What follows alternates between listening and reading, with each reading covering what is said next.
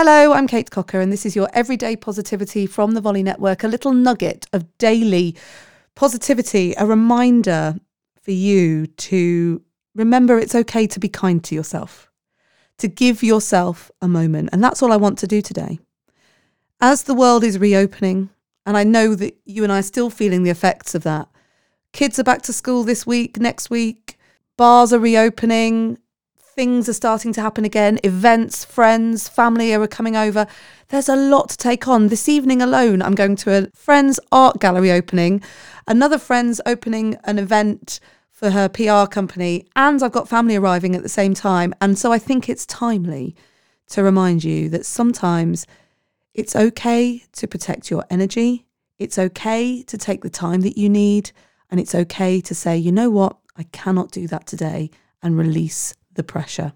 Life bottlenecks sometimes, doesn't it? And I think at the moment, those bottlenecks spring upon us a little bit more heavily than we used to.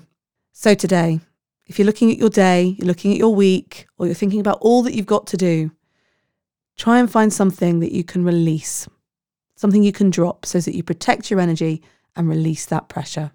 I'll be back tomorrow with another episode of Everyday Positivity. If you're looking to improve the quality of your sleep, then don't forget you can check out my Amazon Skill Guided Sleep.